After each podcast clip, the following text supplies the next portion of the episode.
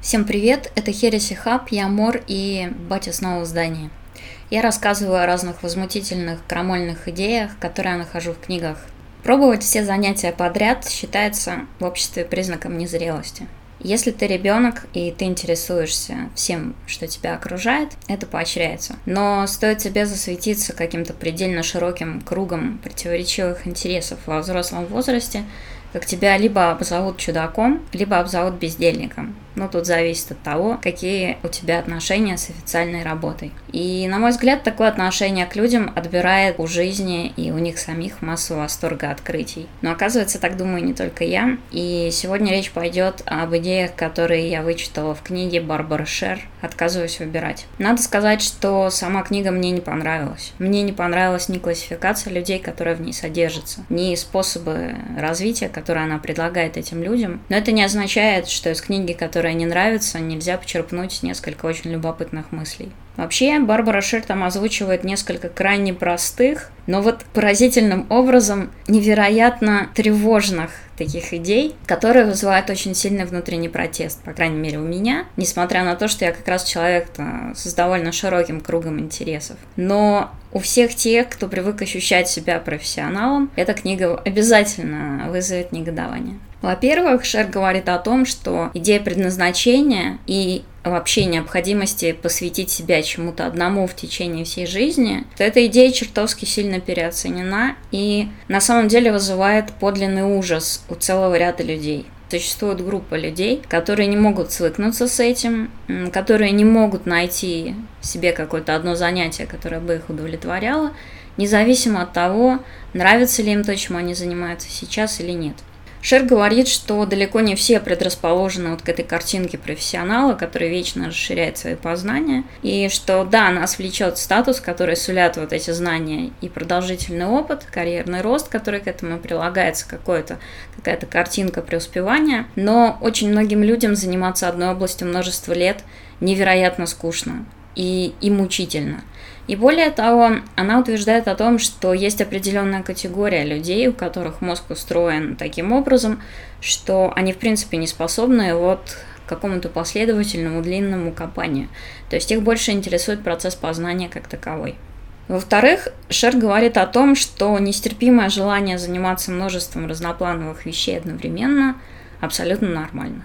И, кстати, вот эта идея, она кажется э, такой идеей Кэпа очевидность.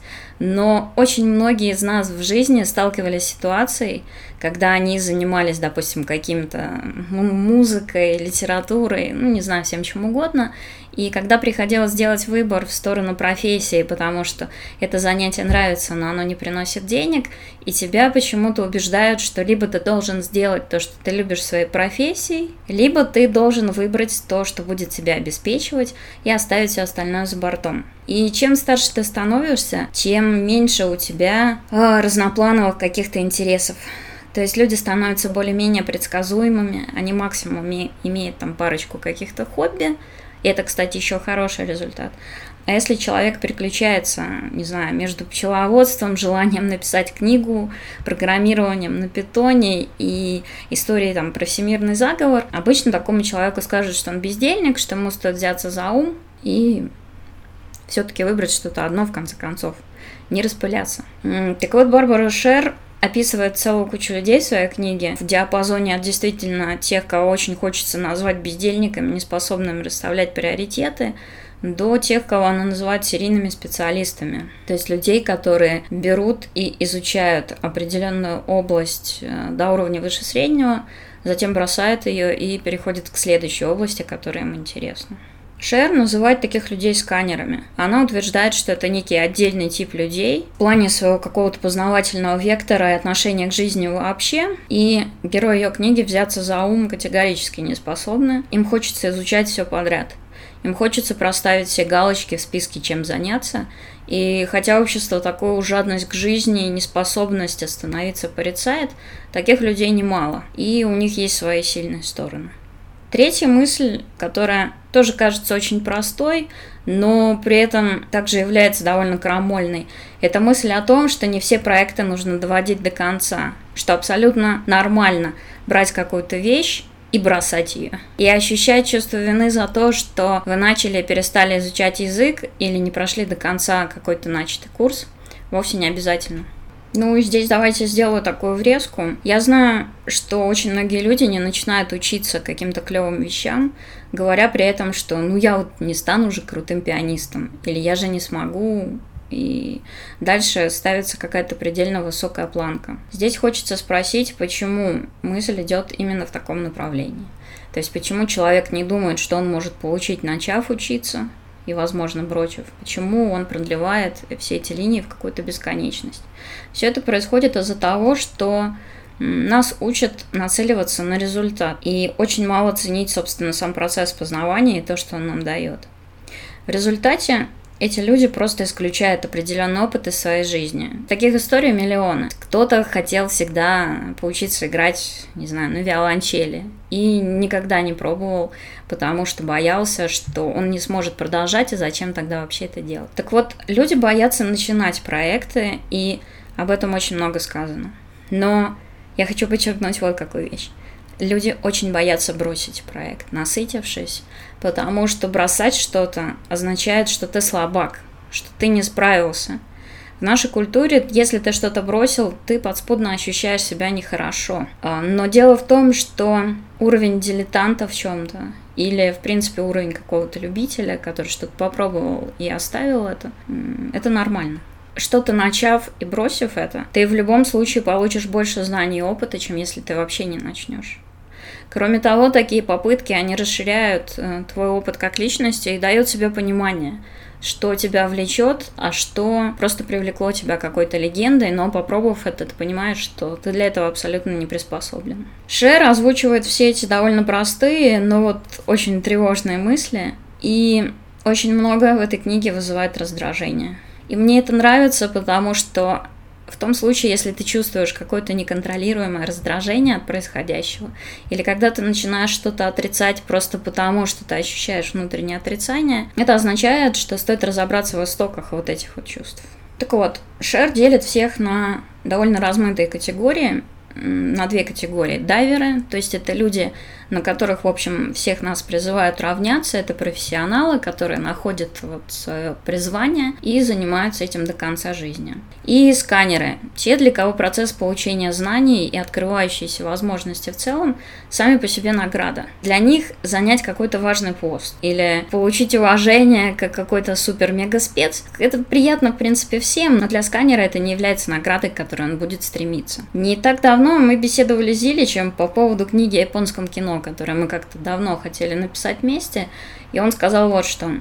Он сказал, для меня результат интересен гораздо меньше, чем то, что я обнаружу в процессе. Вот это типичный ответ сканера, сказала бы Шер. Она описывает довольно много разновидностей так называемых сканеров, от совершенно беспомощных людей, которые парализованы своими желаниями, то есть у них есть в голове картина, чем бы они хотели заниматься. Но так как этих желаний бесконечное количество, они понимают, что времени просто ни на что не хватит, и плюс они не смогут обеспечивать себя, пока они этим занимаются. Они в итоге мечтают и страдают. Приоритизации задач никакой. И до достаточно интересной разновидности людей, которые берут и постигают что-то на достаточно высоком уровне, тратят на это тоже приличное количество лет, там 5-10, но когда они добиваются короны, назовем это так, им перестает это быть интересно, и они могут начать что-то абсолютно другое. Предположим, ты был успешным риэлтором, ты уже был готов стать заместителем руководителя компании, ну вот ты приходишь и говоришь, что замечательно, я в этом во всем разобрался, я лучше пойду буду учителем. На таких людей общество смотрит с большим осуждением. Этому есть несколько причин. Одна из этих причин, конечно, коренится в нашей психологии. По большей части личность наша, вот эта социальная личина, которую мы демонстрируем, она необходима для того, чтобы сигнализировать всем остальным о том, что мы предсказуемые, приличные члены общества, которым можно доверять. Когда человек резко изменяет область своей деятельности, он подает как бы противоречивые сигналы, то есть мы начинаем думать, о, как же так, отец семейства вдруг уехал в Пампасы и завел там арктических пчел. Почему он, наверное, какой-то псих ненормальный, почему он так делает, он очень странный. Если ты резко меняешь поведение, люди вынуждены корректировать свою картину мира, а люди это делают с большим нежеланием. Идея предназначения, мысль о том, что есть какой-то род деятельности, для которого ты оптимально приспособлен, она очень сильно ломает жизнь многим людям. И Шер, в принципе, упоминает об этом, хотя и вскользь. Человек считает, что он должен выбрать какое-то занятие, посвятить ему всю свою жизнь, и когда он не обнаруживает такого занятия, пробует он то все пятое, десятое, причем пробует он мало, он опечален. Например, при выборе университета людей накрывает паника. После университета, когда они пытаются выбрать из какого-то жалкого количества доступных им вакансий ту, на которой, собственно, они должны работать, им становится страшно. При этом, чем старше становится человек, тем сильнее становится культурный запрет на разные несерьезные пробы. У тебя есть несколько лет на то, чтобы попробовать себя там-там-там. Если после этого ты не успокоился, ну, общество для тебя плохие новости. Знание ради знаний, оно обществом порицается. Ты обязательно должен где-то их применить, обязательно должен предъявить какие-то результаты. Иначе к тебе относятся как к бестолочи, которая не способна посвятить жизнь чему-то одному. Правда, любопытно, что сканеры в книге Шера, они как раз достигали очень много разных промежуточных результатов. Вопрос только в том, что большинство не посчитает их стоящими, потому что там нет какой-то карьерной планки. Например, одна женщина, которая писала ей письмо, провела год на Аляске, наблюдая за китами. Она занималась самым разным предпринимательством. Потом она купила, продавала дома, выполнила мертвую петлю на самолете. Потом она работала садоводом. Она стала барабанщиком в рок-группе. Она выращивала карликовых пинчеров. Она освоила программирование баз данных. Она водила экскурсии. Это можно продолжать, продолжать, продолжать и продолжать перечислять. Достигла ли она результатов? Ну, на мой взгляд, она достигла офигенных результатов.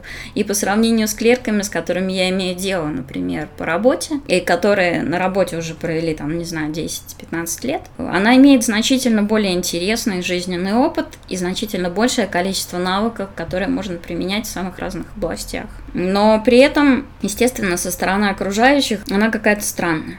Мы с вами обитаем в культуре результата. Абсолютно не важно, каким образом ты достиг каких-то результатов, важно, чтобы ты мог предъявить их публике. С точки зрения общества, руководитель большой компании будет обладать э, значительным преимуществом перед тем, кто распыляется и делает там не пойми что. Но при этом Общество абсолютно не интересует, насколько интересной была жизнь этих двух людей, насколько здорово себя чувствовал каждый из них. Если руководитель компании проживал свою жизнь, ненавидя каждый день, каждый день совещания и вообще свою работу, но при этом много заработал денег и многого достиг, то он, значит, достиг успеха по сравнению с человеком, который чувствовал себя замечательно каждый день, занимаясь чем хотел, но при этом финальных результатов публике не предъявил. Заметьте, что эта тема очень сильно перекликается с выпуском про оценки, который был до этого. Но только здесь речь идет уже об оценках не книги или фильму, что, в принципе, фигня в рамках Вселенной, а оценка человеческой жизни. Но оценка такая же пустая и такая же бездумная, как те, которые мы ставим различным книгам или фильмам. Про это, кстати, есть отличный сериал, который называется «Ревью», или по-русски обзор. Там ведущий телешоу оценивает э, различные аспекты, различные жизненные ситуации и в конце выпуска выставляет им оценки. Это уморительное зрелище, а, которое начинается как комедия, а заканчивается как трагедия. Но, в общем, очень поучительная штука и забавная одновременно. Так вот, Барбара Шер надеется, что общество постепенно начнет ценить вот эту вот многогранность людей, которых она называет сканерами, и начнет их уважать. Тогда как сейчас вот эта вот широкая странная специализация, которая не заканчивается такими зримыми результатами, она абсолютно не ценится, и люди этим обществом не уважаются. Безусловно, в той категоризации, которую она привела, есть люди, которые вызывают мое искреннее возмущение, но есть люди, которые вызывают массу восхищения. Но что меня больше всего поразило в этой книге? Странно, наверное, рассказывать о книге, которая не слишком понравилась, но меня привлекли даже не те идеи, которые она озвучивала, а тот эффект, который ее книга оказывала на людей. В книге приведено несколько писем, и они меня искренне поразили тем облегчением и тем освобождением, которое оказывает просто включение вот таких людей в одну категорию.